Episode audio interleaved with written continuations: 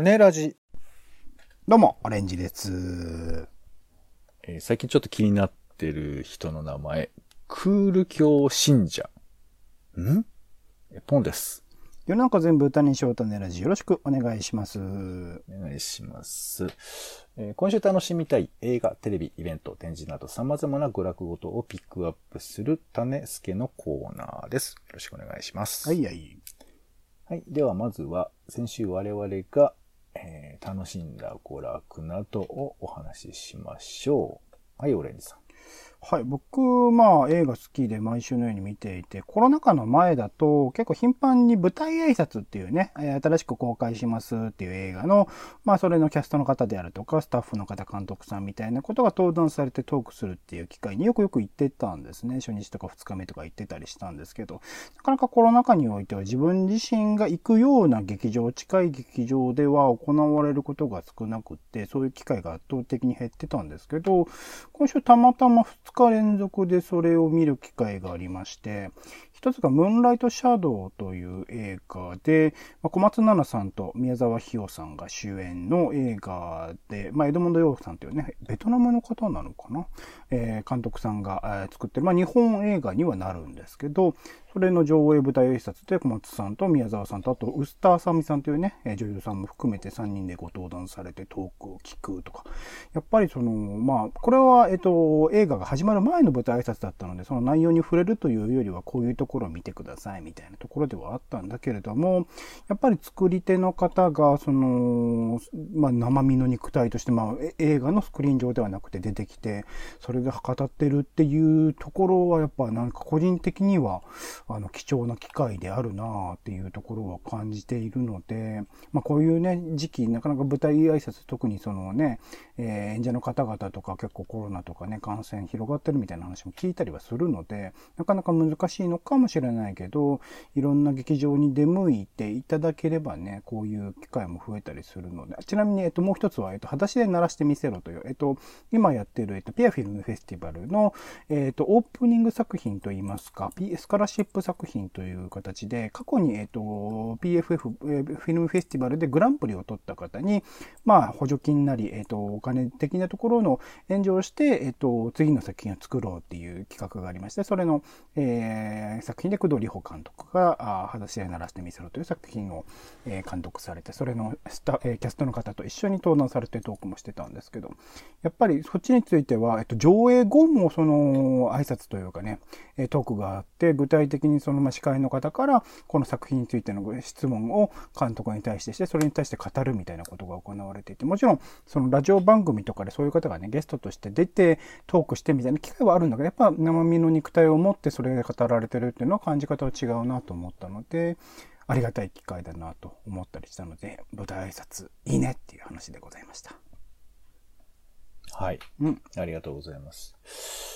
あちなみに僕も、あの、子供は分かってあげないを映画館で見に行きまして、うん。あのーよかったですね。うんなんか映画館で。あのね、久々にあの、ちょっと映画館、あの、後ろの席で見まして、うん。あの、オレンジ憧れもありましてね。僕は一番後ろのますからね見るんでね。なんか、映画館を見てる人もちょっと見つつ、なんかこう映画館のこのスクリーンの枠も見つつ、なんかこう映画を私見てるんだっていう、こうなんか客観視を持ちながら映画に入っていって、こうなんかずっぽり入っていくっていう、なんか自分がこう映画に突っ込む感じとかがあって、なんか面白かったですね。ああいう場所で見る。まあ、時にね、自分のよく座ってない場所で見るっていうのも、まあ、決めてる人もそんないないかもしれませんけどね。面白いなというふうに思いましたね。うんあとは普通に鬼滅の刃とか見てましたよ。あらあら。ほぼ見たことないんだよな、アニメの。漫画全部プライ。ムで、ビーチボーイリバーサイドとかね。知らないあの平穏時代のあイラテンたちとかなんか見てますね。はい、もう、ダメです。はい。えー、では行きましょう。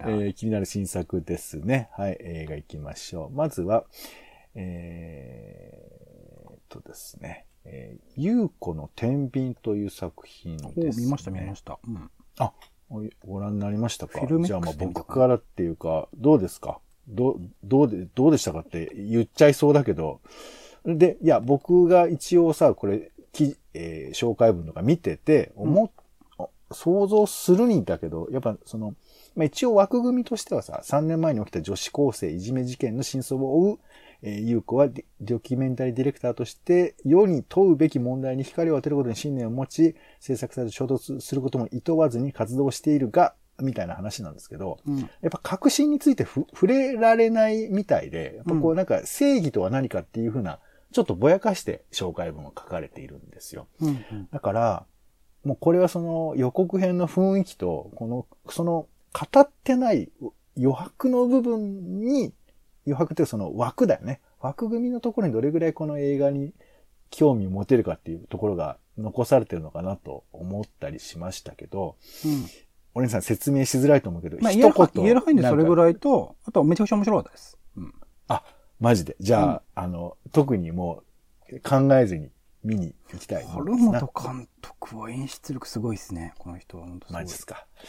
じゃあちょっと気になりますな。うんはい。ありがとうございます。では、オレンジさんお願いします。僕はそうですね、演出力に期待はできないですけど、レミニセンスという作品ですかね。なんで選ぶのよ、じゃあ。何なのよ。いや、まあ、クリストファー・ノーランの絡みというところで、クリストファー・ノーランの弟のジョナサン・ローランノーランが制作を手掛けて、はい彼の奥さんでてこと？奥さんであるリサ・ジョイ監督が、まあ僕はもともとクリストファー・ノーランは好きではあるん好きではあるんでね、作品としては、まあ当たり外れは大きいですけど。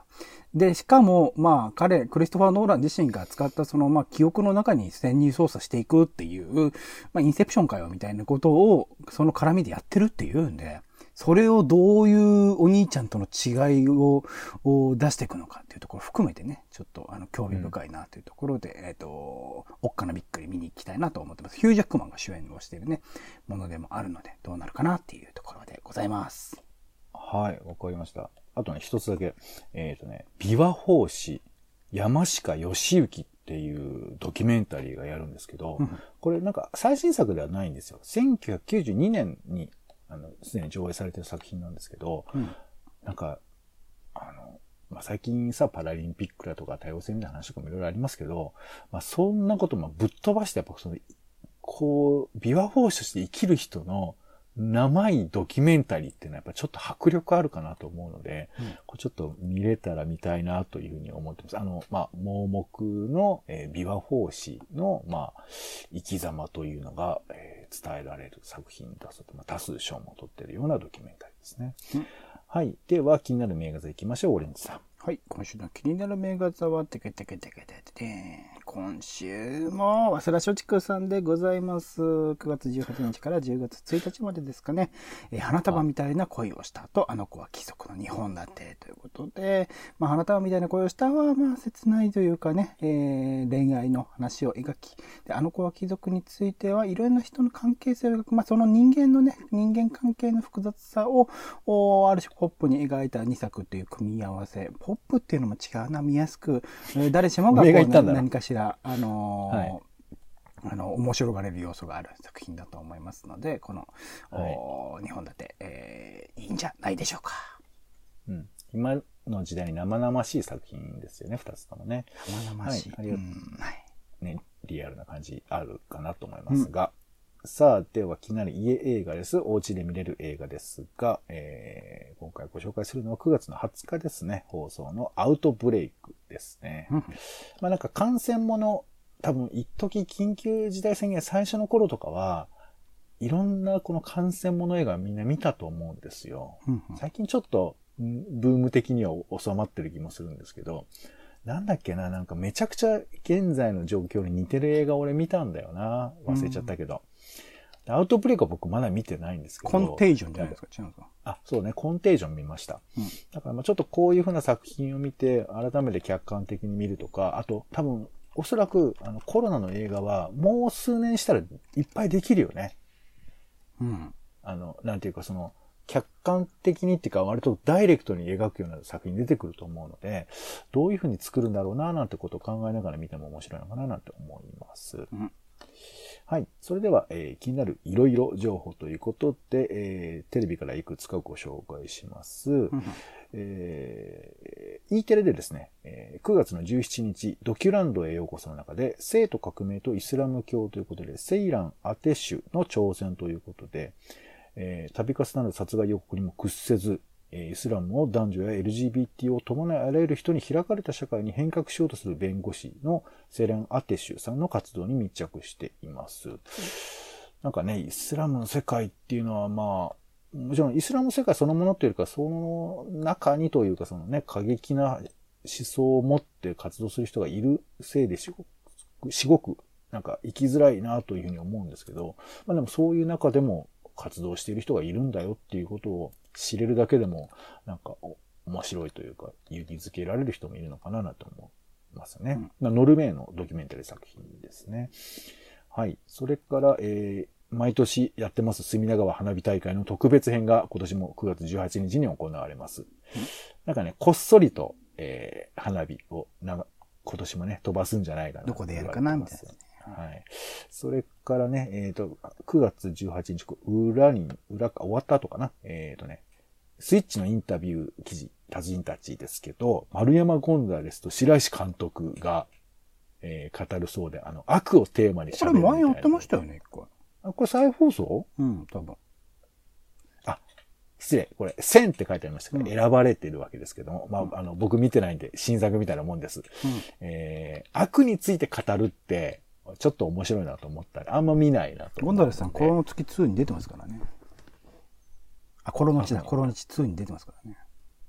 はい。コロニチ？コロの地ね。コロノチって何？え、映画映画。